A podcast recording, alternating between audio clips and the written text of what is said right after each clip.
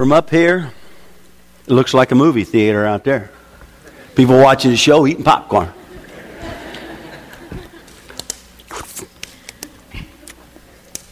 Hey, I appreciate you being here. Glad you're here. Glad you're comfortable. Do want that. Some of you that just haven't got over that eating the popcorn, it is great popcorn. Somebody told me a week ago, they said, We're going to get one of those popcorn poppers for our house. This is great popcorn. We try to make it as close to theater popcorn as we can. And so uh, feel free next week to grab you a bag. I am glad you're here. I'm Mike Davis. I'm pastor of Connection. It's good to be with you. Matt Griswold was leading our worship. We appreciate so much what he does. And then the people behind him. He mentioned Brody, and we appreciate Brody and we wish him the best. But we have so many people who give themselves to help Connection be what it is. And, and, and many of you men and women out there, you know, some folks never see what you do for Connection. I can tell some of you are cat people, though. I watched during that first video, and I'm telling you, you could have been knocked out of your chair. You were so engrossed with watching those cats. And so some of you are cat people, and uh, I can tell that. And, and somebody's going to ask me someday, or maybe later, what was that first video all about? Fun. That's all it was about. And that's what God created this world for, is for our enjoyment, believe me.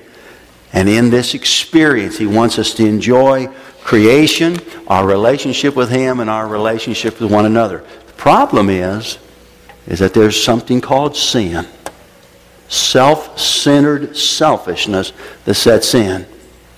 And it will rob a relationship, it will rob a marriage, it will rob a family, it will rob a society, it will rob a world of experiencing all that God intended. And of course, we're together because we talk about God's cure for sin, and that is Jesus Christ. Let me mention also that if you've got your message map, there's a page in there for some blanks. It has the date at the top of that page. At, on that page, it says you can text questions if you have questions during the sermon. You know, there's just no time for us to, to dialogue back. We can do that in our Connect groups, and I would invite you to a Connect group. They're listed in the worship handout. But uh, uh, you can text a message in regard to the sermon if you would like. You just need to follow the instructions there, okay? Somebody met me today, shook my hand, and said, Hey, you got one of those shirts. I go, Yeah, I got one of those shirts. And I looked at the person standing beside him, and the person standing said, Yeah, it's one of those bowling shirts. I got to go to the bowling alley. Do they really dress like this now?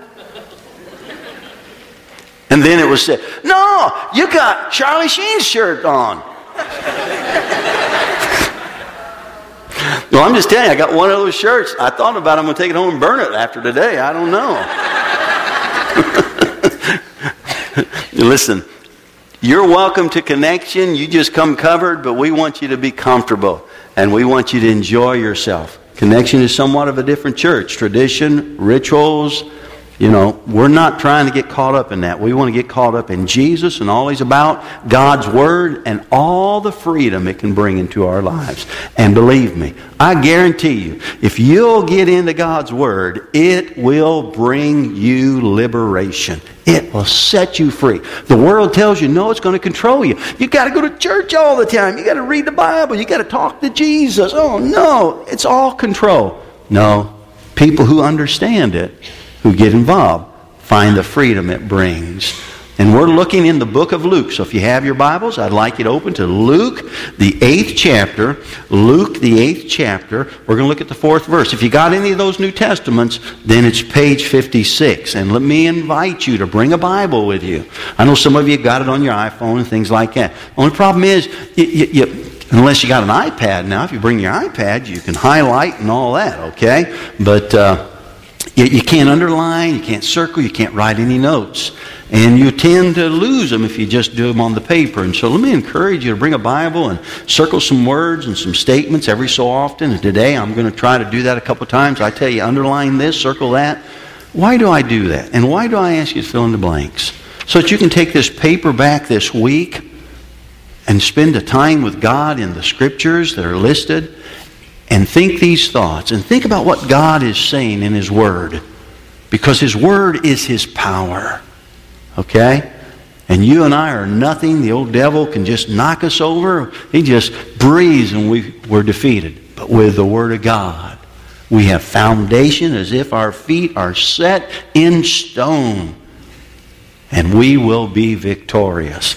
And so, like for you to get in the Word, and if you don't have a Bible, we've got New Testaments out on the table in the hallway when you're leaving. Just grab one, bring it next week, and, and just use it. See what it's like. If you don't have a Bible, don't go buy one yet. Grab one of those New Testaments. They're free. And just bring it each week and sort of mark it up. And, and God gives you a thought, write it on the page, and see what might happen by the time we get to end the book of Luke and what you might realize about having the printed word. We will put the Bible on the screen because I'm reading from the New Living Translation.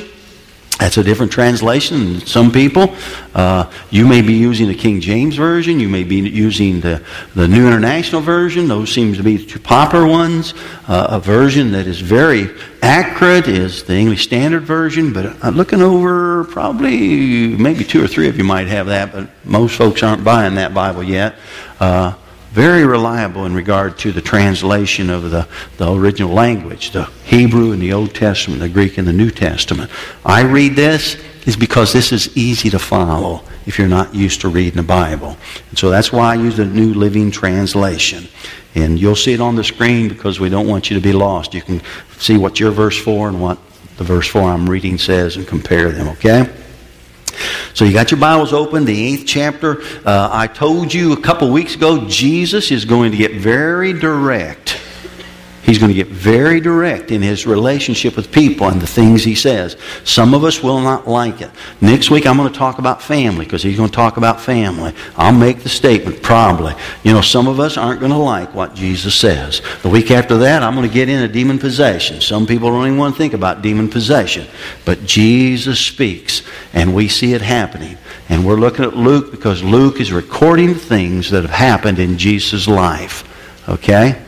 Do you hear God's word well? How would I know, or how would someone know, if you hear God's word well? Well, how do we know people hear things well? There's a story that's told about Franklin Roosevelt, who was the 32nd president of the United States. You know, presidents host all those dinners and functions, and they're always smiling and shaking hands, okay? And, and he sort of got tired of just going through the routine of and he had a large smile. Hey, he was whether whether you like what his party was, the man got a lot of votes, and for 12 years was president of the United States. And the man had a great smile and he welcomed people and he would shake hands. And he sort of got tired that, that one day he thought in one of those affairs that what he would do is he'd smile and he'd shake hands, but he'd want to see if the people are really listening. And so the story is told about Franklin Roosevelt that, that when people came, he would smile largely, extend his hand, and he'd say, This morning I murdered my grandmother. And he tells, he says, people just come by and they, they say things like, good, and you're doing a good work. Keep it up. Can you imagine? How would you keep a straight face? Except one person, Roosevelt says, did not respond by, good, you're doing a good work, keep it up, those cliche statements that people make, okay? One person was a foreign diplomat. And he, when, when Franklin Roosevelt said, I murdered my grandmother this morning. He said, I'm sure she deserved it. okay? So you see, everybody else didn't hear Roosevelt, but that diplomat did. Now, his response might not be so cool, but he did hear, okay, and, respond accordingly. How do we know we hear God? We respond according to what is said. And so the question this morning is as we look at this part of the scriptures, and we're just traveling through the book of Luke, we're taking a journey, and it's going to be a journey. I can see it going into 2013. We're, we're, we're taking this journey, and today, Jesus is asking the people that he's with, Do you hear God's word? And so I ask you, how do you hear God's word? How are you responding to what you hear? I said in the last sermon, look on your message map, that first blank. I said in the last sermon, because of your conflicting feelings, you refuse to change. I don't have time to redo the sermon, but remember I said we have conflicting feelings that come into our minds, and when God speaks to us, because we have the conflicting feelings, listen, many of us might say, you know, it'd probably be a good idea if I'd make a change in my life the way God wants, but because of the conflicting feelings, we refuse to change. We just refuse. And you know that's true because you've experienced that, and a month later, you're back to where you were before. You refuse to change. Well, Jesus is going to confront people. Jesus talks about how people hear God. And so, there in the eighth chapter, look at the fourth verse. We stopped at verse 3 last week. One day, it says, Jesus told a story about a large crowd that had gathered from many towns to hear him. Now, now let me stop. this should not be unusual to us. This is a good sized crowd. I'm telling you, probably 90% of the churches in Jefferson County aren't as large as this crowd. And I'm not trying to say we're large. 70% of churches in America have less than 70 people in attendance on Sunday morning. If you put our kids in here and everything, we got a crowd. Okay? When we get a permanent facility, people will stay with us who come and see us because still folks are saying out there, ah, oh, that connection is just a cult. That's all it is. They're not going to stick. We've been here four years. We're stuck. Okay? But this is a crowd. We shouldn't be surprised when it says Jesus is speaking to a crowd that gathers. Because you see, when you talk about God's Word in a way people can relate to, crowds gather. Crowds gather. And that's what happens with Jesus. A crowd gathers, okay, to hear Him. They want to hear what God has to say. It goes on in verse 5. Jesus says, Excuse me, a farmer went out to plant his seed. Now, the reoccurring action in this story is the planting of the seed. That's why I used that, that visual just a little bit ago. The theme is the sowing of God's word. The seed is God's word, okay? We're going to see, Jesus going to say it in a little bit. But the theme of this story is the sowing of the seed. Now, now hear me. But what we must notice is where it lands and how where it lands responds to the seed that has been sown or God's word that goes out. That's the important part of the story. If we don't hear that, I mean, there's people who get caught up and say, well, some of these people are lost, some are saved, blah, blah, blah. What we need to hear is, or what we need to notice, is the land where the seed falls. Okay? So he goes on in verse 5. It says, As he scattered it across the field, some seed fell on a footpath, where it was stepped on, and the birds ate it. Other seeds fell among rocks. It began to grow, but the plant soon wilted and died for lack of moisture. We saw that, both of those, in that visual. Verse 7 says, Other seeds fell among thorns that grew up, and with it choked out the tender plants. We saw that. You saw those green, thorny monsters. Verse 8 Still other seeds fell on fertile soil. The seeds grew and produced a crop that was a hundred times as much as had been planted. And when he had said this, now listen, Jesus called out, Anyone with ears to hear should listen and understand. All Jesus is simply saying is this listen, he's saying, those who are tuned in to God should be listening to what is being said and they should understand it. The important thing is, will you and I understand it? Not just listen, will we understand what he's telling us in this story? Okay? Verse 9 his disciples ask him what this parable meant. And you see, their ears are such that they they don't understand yet. So I want to tell you something. Listen, if you're struggling with understanding God's Word, that's okay. That's okay. The disciples don't understand. Jesus saying, listen and understand. And then his disciples speak out right. Well, what's all this mean? You see, the closer you get to Jesus, the more you will understand God's Word.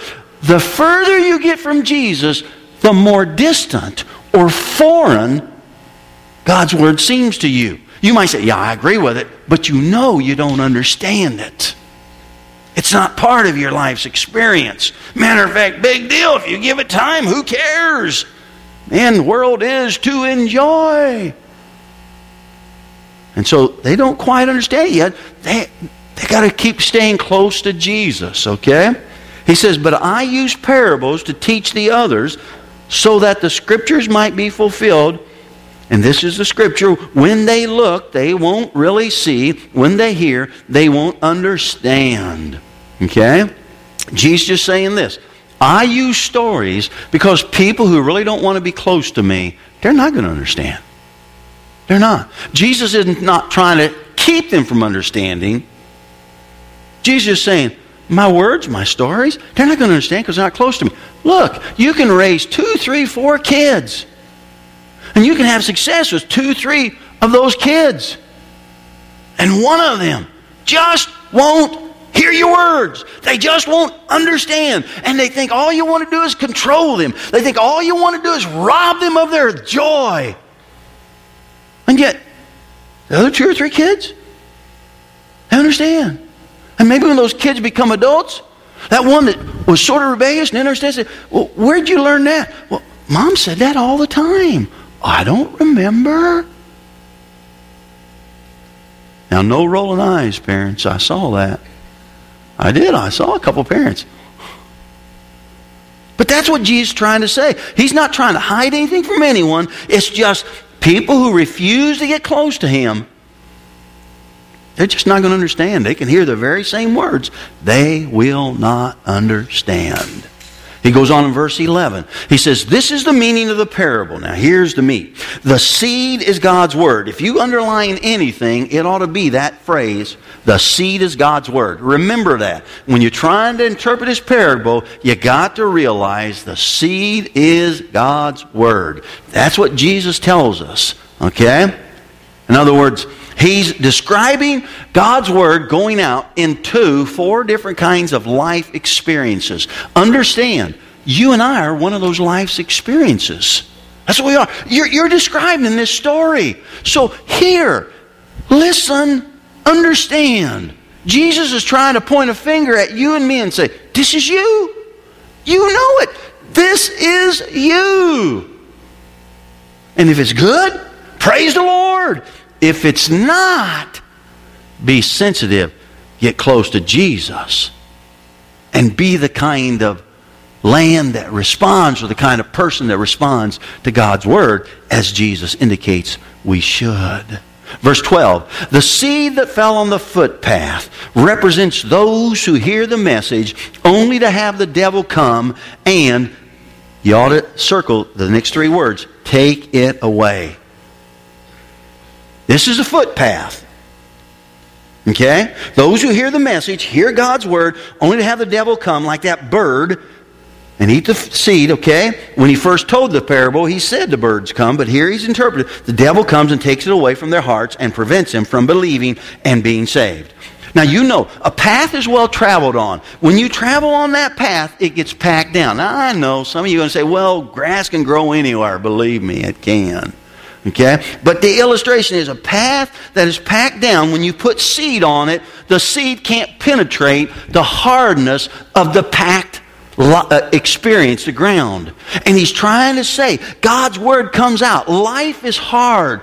It is. Maybe because of what somebody did to you or some choice action you did, life gets hard. Maybe because you seem to got the short end of the stick. You didn't get the education somebody else did. You didn't get the break somebody else did. You didn't get the promotion. You know, they're probably sitting sometimes and thinking, unless they're very arrogant, man, how come I got the blessing of this position or this break in my life? You just didn't get those, okay? Life is hard. And he's saying the Word of God comes to people whose life, are, whose life is hard.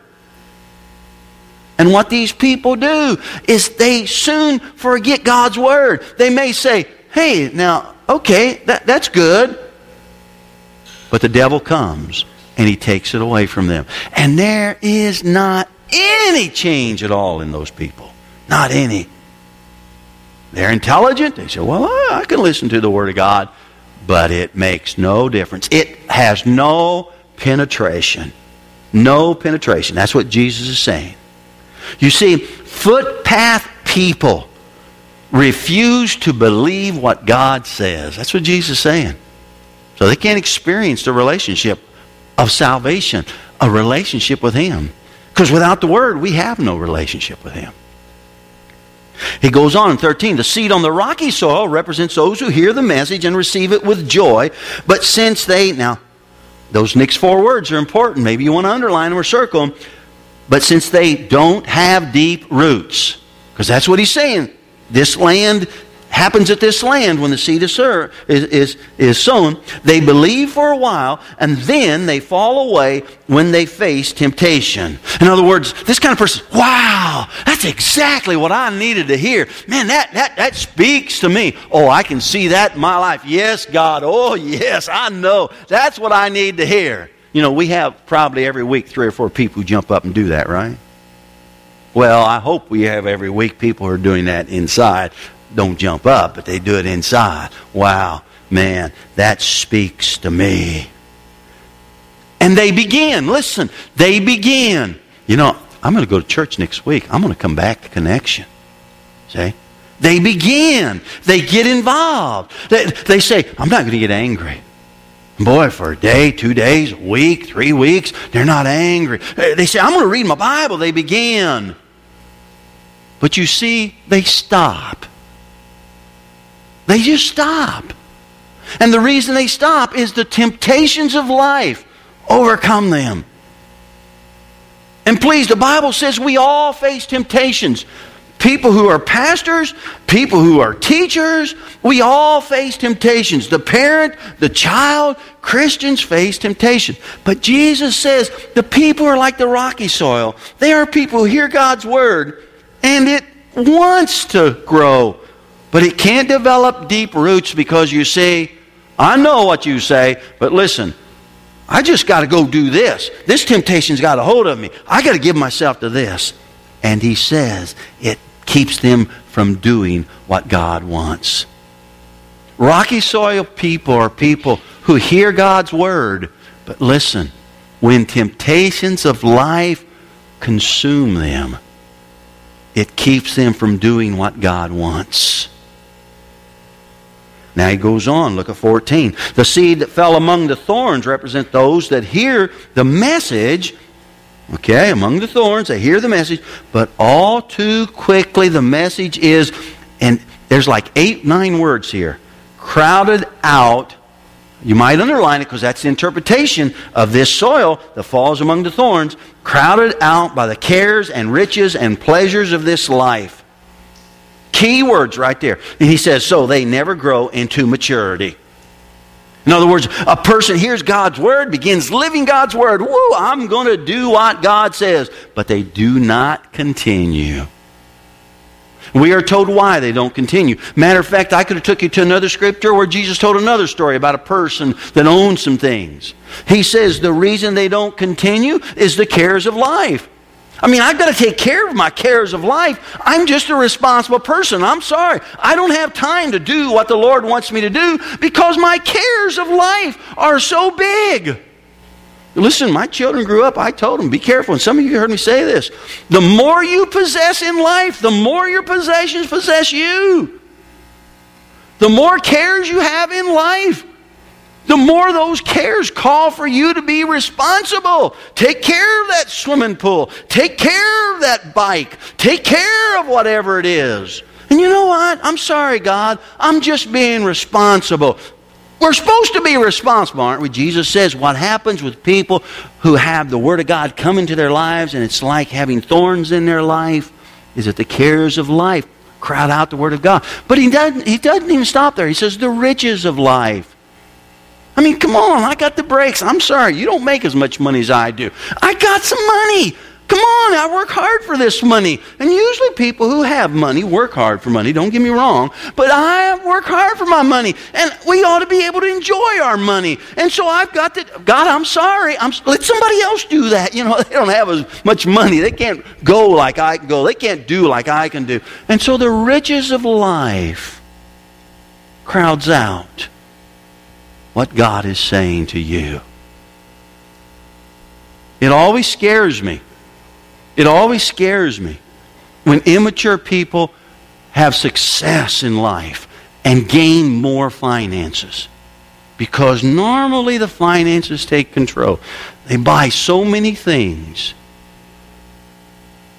that the things crowd out a sensitivity to what God wants. That's not true for everybody. Jesus is saying there's some people like that. And he says the pleasures of life. Come on, Jesus. I got to go have some fun. I know it's the Lord's day, but come on. Guys, every Lord's day? This, this is my date night, Jesus. What do you want with my date night? What? You died on the cross for me. Why can't. Uh, come on, Jesus. And you know, we got to get this down. You got to be responsible in your life with your marriage, your family, and your things, or else Jesus will just rob you of everything. And it becomes, as he says, the pleasures of life just consume us. Please, this guy has said from this pulpit, this world has been created for us to enjoy. We ought to go see its beauty. We ought to experience its beauty. I've told you when we get a permanent facility, I hope some of you who are artists, who draw beautiful pictures, and all beauty comes from God. I'm telling you that. All truth. Some of you write things in poetry and prose that is truth from God. I hope we can post those on the walls of a permanent facility. See, I'm not telling you we are not to enjoy this world. Jesus is just saying, I want you to understand this third kind of ground, this thorny ground, are those people whom God speaks to. They hear it. They hear it. It's meaningful. But the cares of life, the riches of life, the pleasures of life, crowd it out, keeps them from producing for God in their life. And verse 15, he says, And the seed that fell on the good soil represents, now look at this, the good soil represents honest, good hearted people who hear God's word. Now look, here's the important phrase cling to it. You ought to circle that. I have to be reminded of that. Things happen to discourage me. I want to give up. I don't want to stay married to Laura. I don't didn't want to continue being the good dad to my kids. I know you people I, I need to learn from you how to have perfect marriages. Mine always wasn't. And my family always wasn't. And sometimes I just want to give up. But I got to cling to it to God's Word. So it causes me to move back and say, I'm sorry, Lord. It causes me to give my child the 15th, oh, forget it, the 150th opportunity because they failed. See, he says, cling to it. In other words, the Word becomes their life jacket. I'm drowning in this marriage. I need the Word. It's my life jacket. I'm drowning with my children. I need the life jacket, God's Word. I'm drowning in my family and with my parents. I need the life jacket, God's Word. I'm going to tell you, most of you only see me from up here. Let me spend an hour with you or 45 minutes each week. Let's have a soda at Hardee's. Let's talk about God's Word. And some of you, I'm sure, could stand and say, Yeah, I understand how it is a life jacket. See, that's what he's saying. Cling to it. But look, at, he doesn't stop there. I want you to understand that. And patiently. You ought to circle patiently. In other words, you live it, let it work over a period of time. I want God to change me this week. I want God to change me this month. Look, over a period of time. And patiently, he says. They cling to God's word and patiently produce a huge harvest. We're a, listen, we are people outside the church and inside the church. We always want something new. Look, I'm a pastor. Pastors are always saying, you know, God's leading me to a new church. See, we always want something new. God wants people who get planted and will say, This is where I'm called. This is my community. And I'm going to give 20, 40, 60 years to letting God impact other people's lives through me. Say, patient. And I always want the new. I always want to start again. And I've got to sit on that and be careful because that'll pull me away from building the kingdom out into the lives of others. And he says, these good soil people, is where God's Word is heard and God's Word produces. It produces.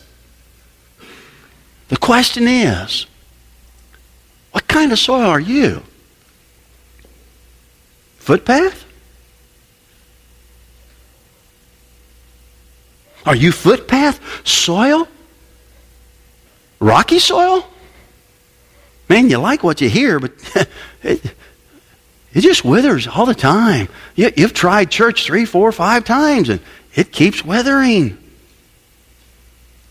Thorny ground? You really, you really want Jesus to be Lord and have charge. But man, all those cares in life. You happen to miss once and then another, pretty soon you're back like you were. Or are you the good soil? Now look at the next blank on your message map. That which comes forth from your life for God gives evidence of how you receive God's Word. Now, let me say, I've said this before. If you're hearing me and you're saying all Mike Davis is doing is making me feel, feel shame and guilt, you're not hearing me correctly. I know sometimes parents use shame and guilt to try to change children. Believe me, I probably did that too. But shame and guilt is not what God is doing here. It's not what Jesus is trying to do here. Jesus is trying to say, now listen, if you got ears, you listen but understand. You listen, but understand. And some of this is beyond some of us for this point. And so we got to get close to Jesus so it can have more meaning in our lives. This is not to be shame and guilt. You're going to pick that up before we end this sermon. This is all to come out of love.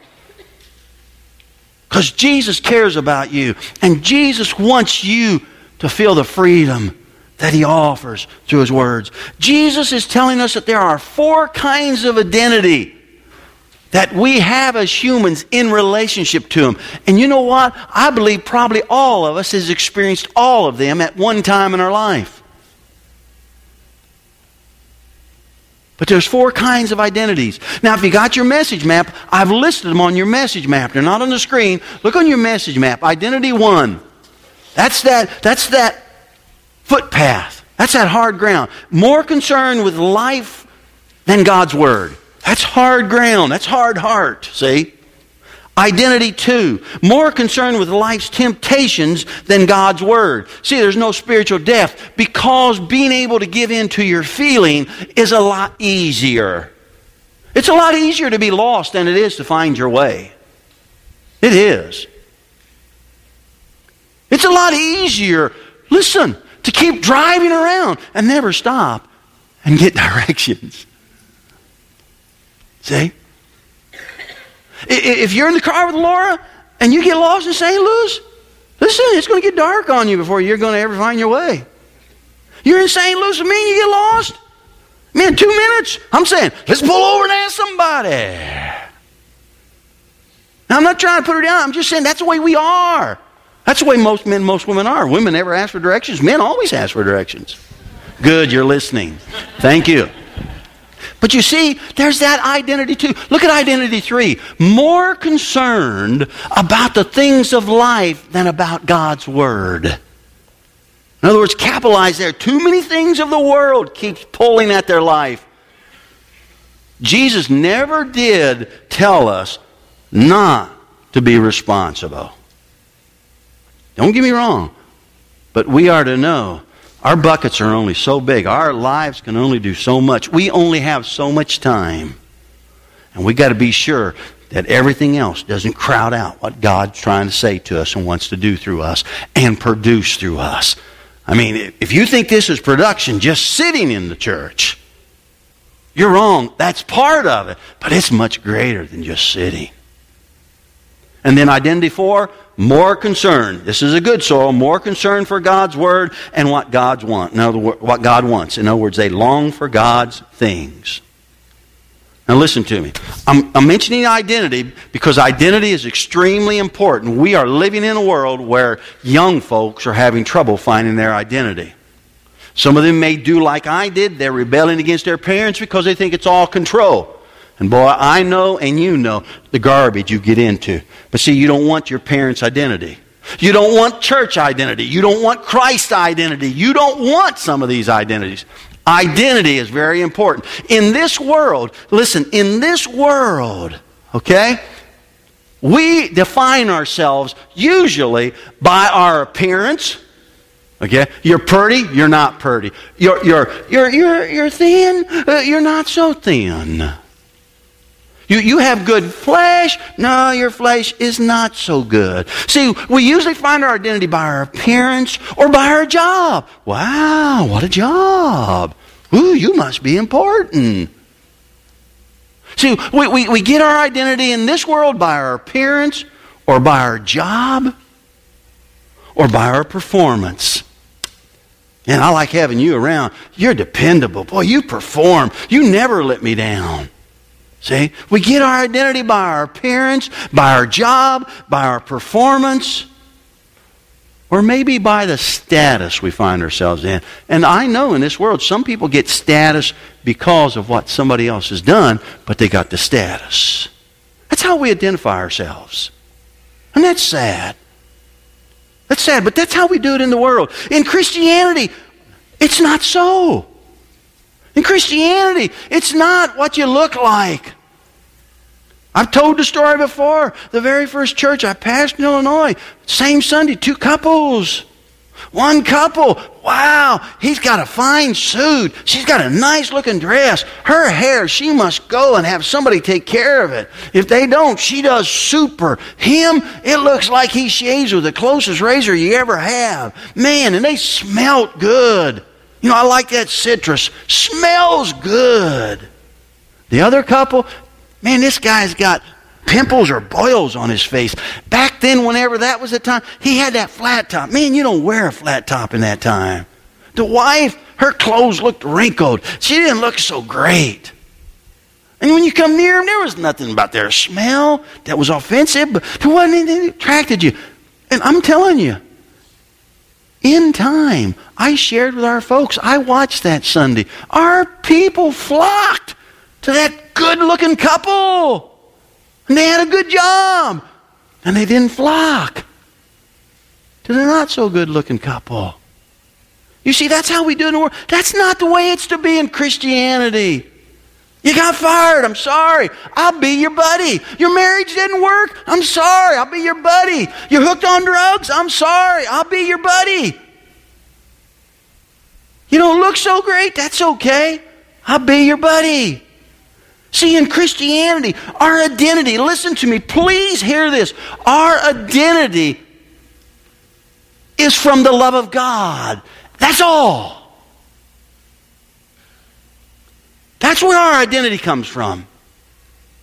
And if I don't understand His love for me, I'm going to tell you, I have trouble loving myself and I have trouble loving you.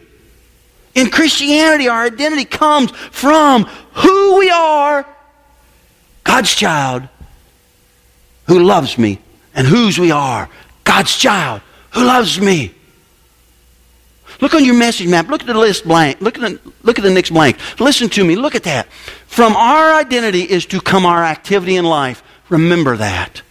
From our identity is to come our activity in life. If your identity is in your appearance, that's where your activity consumes you. If your identity is in the love of God, that's where your activity consumes you. We do not do activity so that God would love us. Please hear that. That is salvation by works. That is un New Testament. We do not, listen, we do not do activity so that God would love us. We do activity because God has loved us. Who we are determines what we do. Folks, that's the wonder of Christianity. That's why Christianity can take a black and a white, a red and a yellow. That's why Christianity can take an educated and an uneducated. That's why Christianity can take a person who grew up with a lot of children and they didn't have a lot, or somebody who grew up with very few children and they had more. That's why Christianity can take somebody from this side of the tracks and somebody from this side of the tracks. And Christianity can bring them all together. That's why. That's why. Listen, that's what the book of Revelation tells us. But God said it even before the last book of the Bible. People. That's why the tribes and the nations and all the different people are going to be together when Jesus comes and restores what has fallen because it's not going to be based on appearance. It's not going to be based on job. It's not going to be based on status. It's not going to be based on performance. It's going to be based upon the fact that those people know who they are. They are people loved by God. That's what it's all about. That's what it's all about. Look on the screen. Look at this next statement. People change. They give themselves to God's activities, not to get God's favor.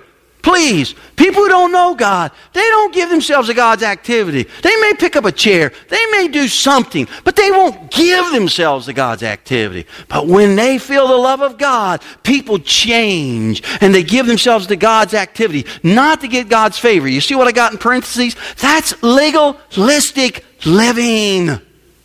And there are people who are Christian who always evaluate themselves by legalistic living. Oh man, you're always beating yourself down. You're always saying, Have I performed enough? I go on, people change. They give themselves to God's activity because they have God's favor. Folks, that's grace living. See, that's faith living.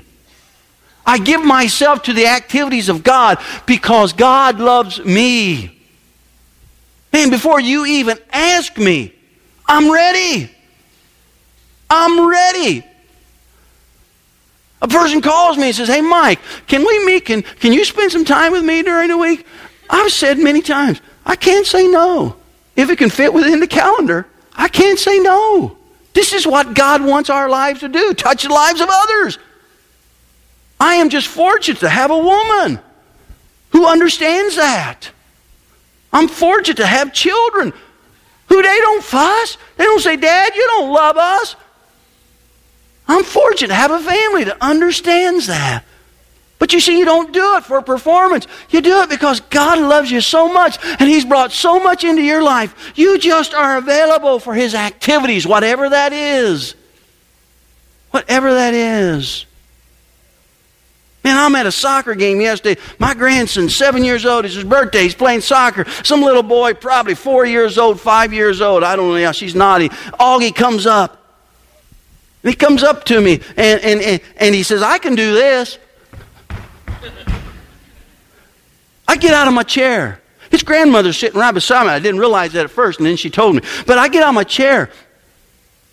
I imagine if I was looking, she probably, yep. I get on my chair and I said, Wow, Augie? Because I asked him what his name. I said, I'm going to try to do that.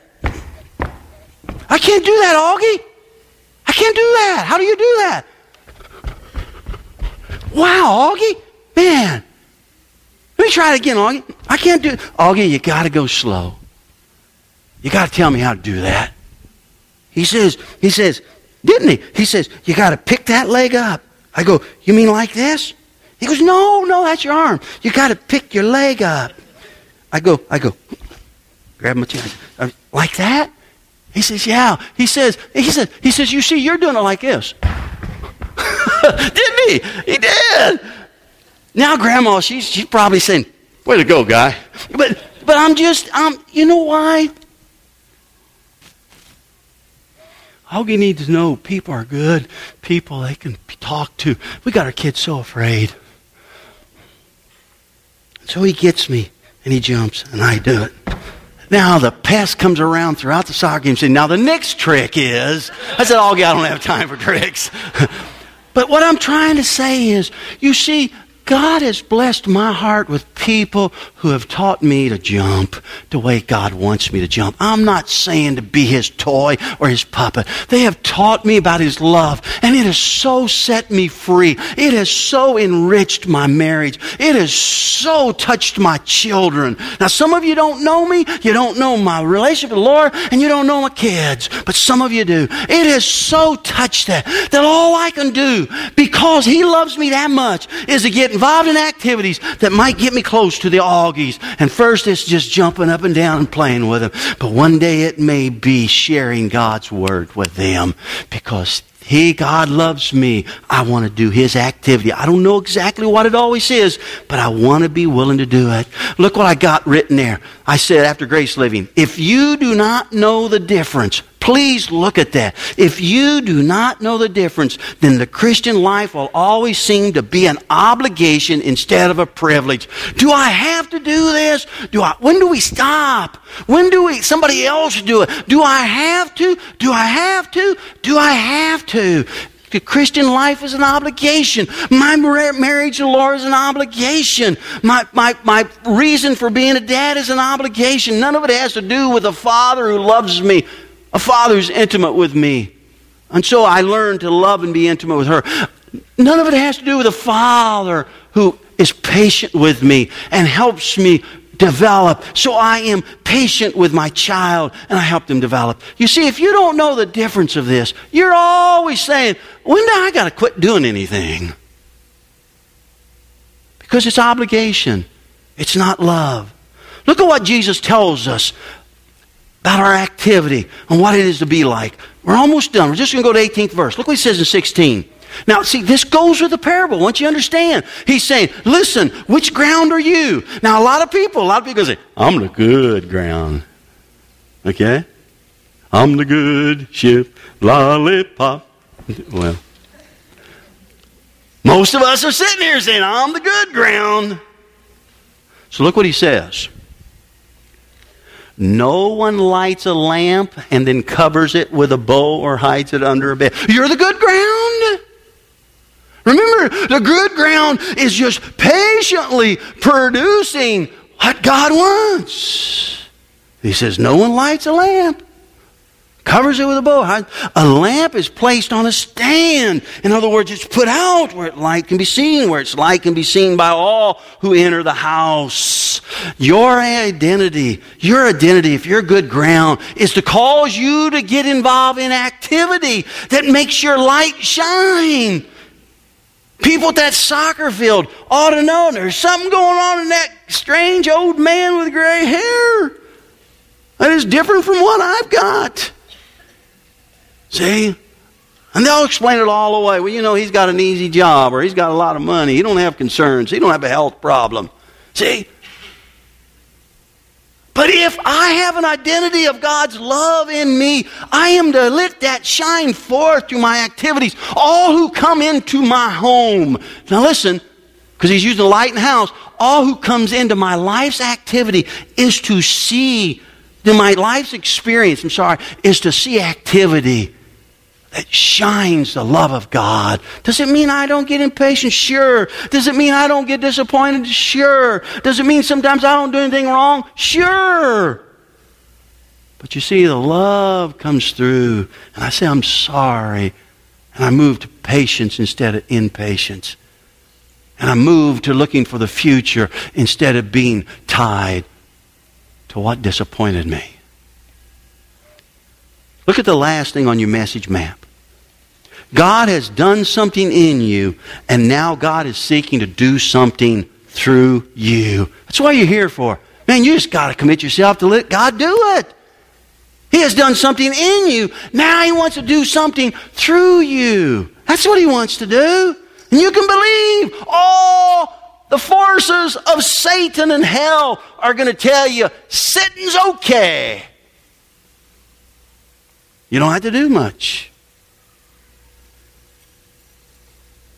We do not do activity. Listen that look at that statement. I got it underlined. We do not do activity so that God would love us. We do activity because God has loved us.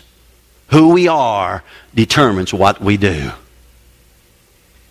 He goes on, verse 17, for all that is secret will eventually be brought into the open, and everything that is concealed will be brought to light and made known to all. You ought to underline made known to all. We think that's only talking about the end times. I'm not telling you it's not talking about the end times, the judgment day when Jesus returns. Listen, I think he's talking to people in their day, and Jesus wants to make a difference in a world, listen, in a world where women are just property, where if you got any kind of diseases, be with me whenever we get the, that sermon on demon possession, and then the next sermon when he heals that woman who has a illness for 12, for 12 years. You come and see. You see, we live in a world that says if you're a woman, you're property, or you're just to be used and looked at. We live in a world that says if you've got an illness, man, something's wrong with you. In their day, they said you must have did a sin. Uh, we live in a world that, that says if your appearance isn't right, you don't fit in. We live in a world that so beats us down. Even successful people, there's somebody waiting for you to fail so they can have your position. And you know that. See, we live in that kind of world. And so he says, all that is secret will eventually brought into the open, and everything that is concealed will be brought to light and be made known. In other words, he's saying this listen, he says, something's happened inside of you. And because it's inside of you, it's sort of like a secret. In other words, you've become a follower of Jesus. And most of you, when you became a follower of Jesus, the billboards on the interstate didn't start saying, Mike's a follower of Jesus. Okay? And your family, you know, they didn't send out birth invitations say, New birth, Mike's been born again. Anybody here have your parents send out invitations when you were born again? See, we, we don't see something happens in secret. Or if you're not a believer, some people don't know that for sure, see? They don't know. Well, come on, every church has a lot of non believers sitting in the worship experiences. Okay? He says, he says, he says, so what's in secret will be concealed. He says it'll be made known to all. In other words, listen, if in secret you became a follower of Jesus, sort of secret, I'm not saying you try to keep it a secret. We're taught we should publicly let it be known. But he's saying, so you're a child of God.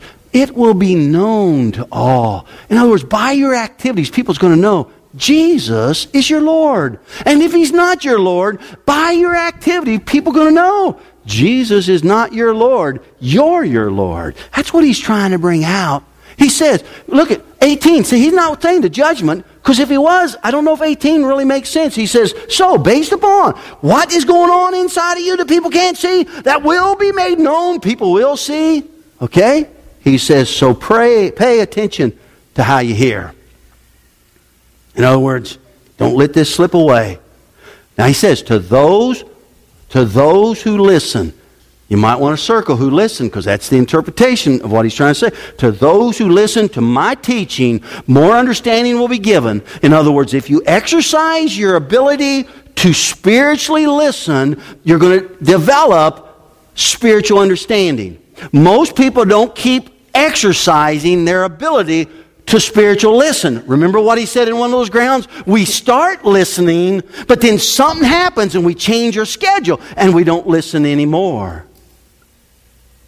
Are you following with me? He's saying, you give attention to listen, and you're going to begin understanding. Okay? He says, more understanding will be given. But to those, look, who are not listening, you ought to circle that because this is the end of what the story is all about. He's going to go to a different subject. Even what they think, circle that. Those who are not listening, even what they think, they understand will be taken away from them. In other words, if you and I don't choose because of God's love in our life to get involved in God's activities. Now, listen to me. Somebody says, Man, it sounds like he's trying to guilt me into serving Jesus. I'm not trying to guilt you in anything. I'm just trying to tell you what Jesus said.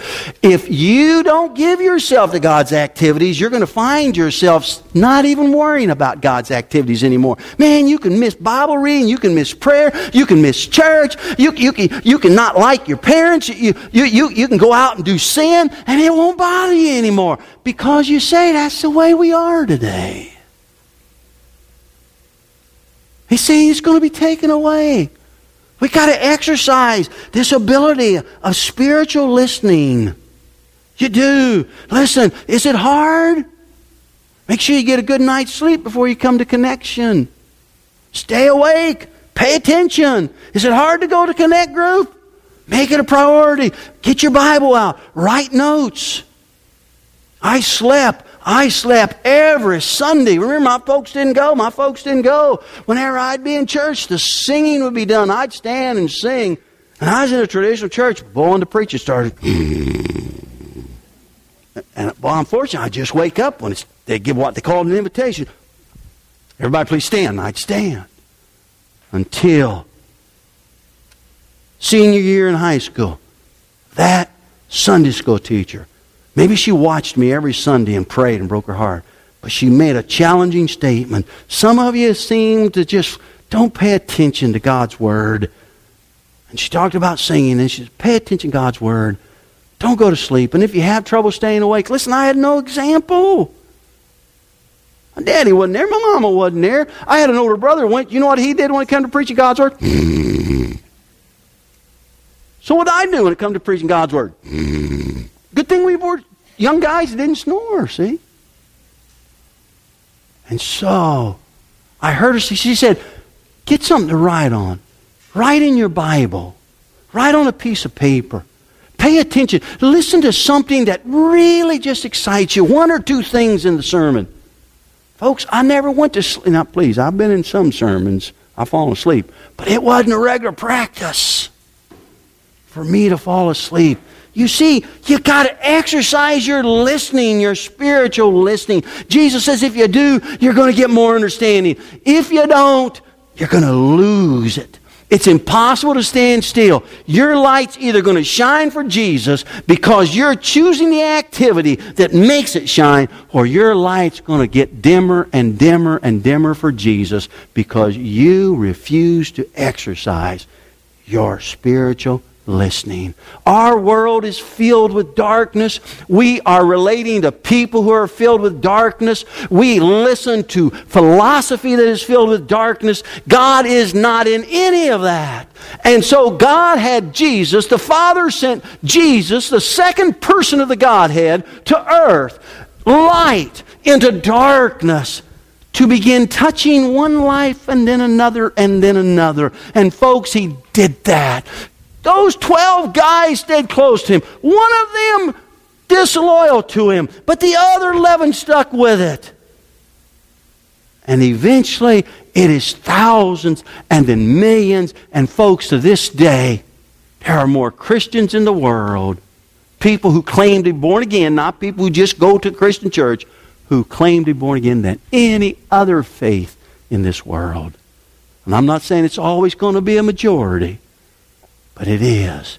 You see, the light came into the darkness, and the light began touching people, and they saw the light at the end of the tunnel. They saw their liberty. They saw their freedom. I can beat this addiction. I can make this relationship worth work. I can forgive. I can mend. I don't have to carry these kinds of baggage with me, but I can be set free. I want you to know That's the light you and I are to be. We are to learn about it here. And man, we are to go out there and in our restaurants and in our homes and where we work and where we play. That light is to shine. And I don't know what the guy's name, it may not be Augie, but you may have to spend a little time letting that person know you care about some things they're talking about before they'll ever let you share the light of Jesus Christ word for word about what He's done in your life. I'm going to say this a third time. We do not do activity so that God would love us. We do activity because God has loved us. Our identity does not come from us performing for God. You can't make it that way. Our identity comes from understanding what God has done in loving us that we say, you know what, God?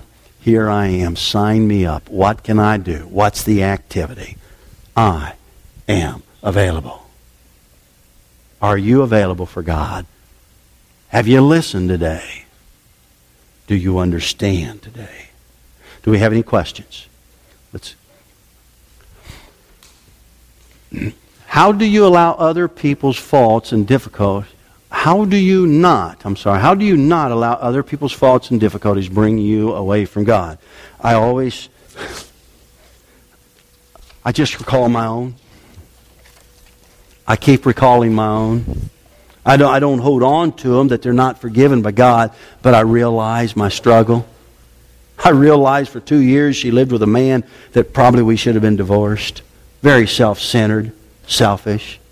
I realized with my first two kids, they lived with a man whose anger was exhibited there at home. And so I realize if God can take a man who doesn't understand how to relate and make one who does know how to relate with intimacy, if God can take a man who doesn't know how to be a good parent and I think make him a good parent, God can change folks. And you know what? Now over the years, I've seen people who couldn't lick the alcohol. Man, the alcohol doesn't control them. Is it always a temptation? Till the day they die. I've seen people who couldn't beat the drug, and now the drug doesn't control them. Is it a temptation? Most likely till the day they die. We've already talked about that in one of Luke's sermons.